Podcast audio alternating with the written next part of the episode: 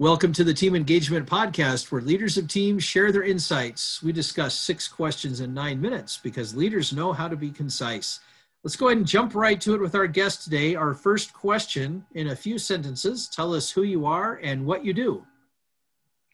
Thanks, Sean. I'm Bill Haser. Um, I'm president of Haser Consultant. As a longtime CIO, I led a number of IT initiatives that uh, resulted in me learning what works and, and what things to avoid in IT initiatives. Today, I work as a consultant, trying to help organizations benefit from my lessons learned to ensure the success of their products, projects or to turn around uh, struggling projects.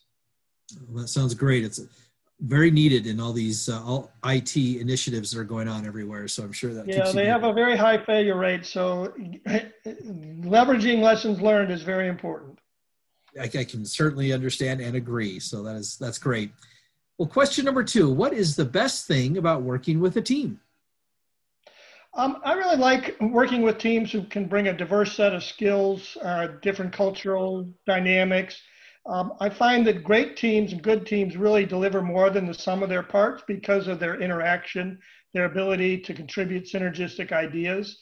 And so that's just sort of, for me, really exciting in terms of being able to really over deliver um, to expectations, and great teams can do that. Oh, I love that answer because I agree that diversity and of skill set, of culture, all that, all that perspective really adds yeah. to People, you know, it, it, I constantly amazed that people, you know, just have ideas out of, outside of their area of expertise. And if people are willing to listen, said, you know, I've never thought of that, but you know, let me try it and see if it works. And that's really exciting when, when you see that happening. Absolutely. I completely agree. Well, question number three I hear from other leaders of teams that it can be a challenge to get team members engaged. Tell us your thoughts. Uh, it can be. It, it starts with making sure the team is, is organized and, and aligned on objectives. Um, but and that's important for individuals as well. Where where it goes with teams is that they share a set of common values so that they can uh, hold each other accountable and trust each other to do the things that they say they're going to do. And that really, if you that really begins with communication. So getting team members to openly communicate, share their ideas, be respectful of each other, can is really what I found is a key to success. And that's really for me at, at first that was a bit of a struggle because as a busy executive how much time are you going to make deliver to making sure those communications happen?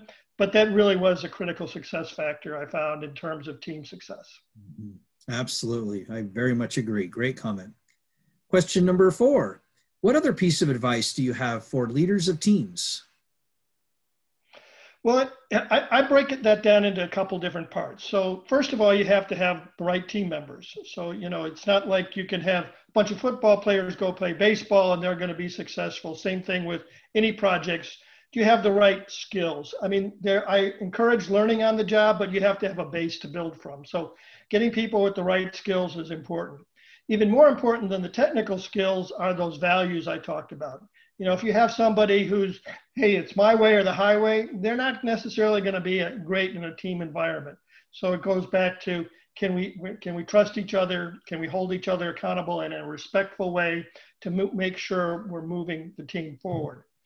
And then you have to be aligned on objectives. And for a, a team, that really involves making sure everybody has some input. And as a leader, you really have to make sure you understand what the potential sources of resistance are and you put some effort into mitigating those, those sources of resistance. Usually, you can say, convince somebody, here's why we're doing it. Can you buy into that? It, it, sometimes you can't, in which case, you, you probably don't have the right team member. But getting everybody aligned on where you're going and what their role is is, is important. And then finally, communication, daily communication. You want to celebrate your successes as quickly as possible, but eh, just as important is you want to quickly identify risks and issues and, and figure out how to mitigate those. I've seen too many teams where somebody's, oh, it's my problem. I'm going to hold on to it until I can figure out how to resolve that. The real benefit of teams is you have a lot of other people there who are there to help. And so if they're helping you and you're sharing, that, that, that builds a, um, a very virtuous cycle. I found that, you know, that all is enabled somewhat by team members getting to know each other personally um, so that they can understand each other's backgrounds, each other's cultures. That helps them frame responses and, you know, assume innocence in terms of what somebody's suggesting as, a, as assuming a malicious motive. So encouraging that is very important as well. I really like those comments. You, you packed a lot into a into a short few sentences, but that was really good information about what leaders can do to help their teams and to take that kind of that individual approach and and really listen and communicate. Great comments. Question number five What other successful leaders of teams would you like to recognize that have had a positive influence in your life? Well, there's been a, a lot of great team members I've, I've, worked with or mentors I've had over the course of my career. Um, the one I guess I, I, I, chose to highlight is, is, someone who worked for me, Inga Pinoy, who uh, actually we started uh, making the shift from traditional to agile teams. And Inga took on the role of developing these agile teams.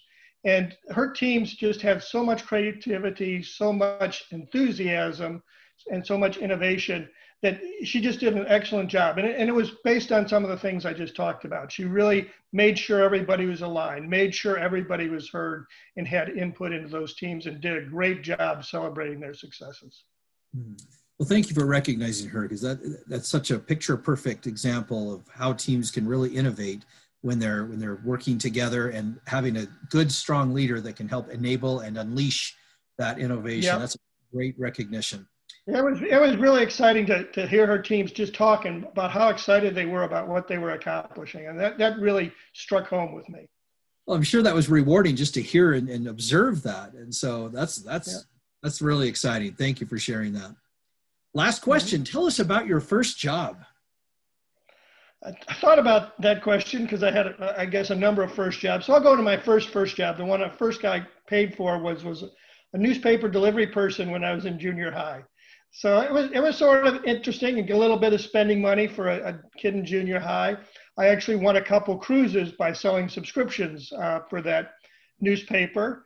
Uh, that was the upside. The downside was January mornings in, in Chicago, riding through 12 inches of snow to deliver the papers. So I think some of my values in terms of dedication and, and getting the job done started out of that job because you know you had to do it and it had to be done six days a week. So um, it, was sort of uh, the foundation where I built off of, I guess. I love it because I was a uh, paper delivery person as well at about the same age. Now I was in Oregon where it was a little bit uh, a little bit more moderate than than what you're dealing with in Chicago, but nonetheless. So paper boys unite. That's what I say.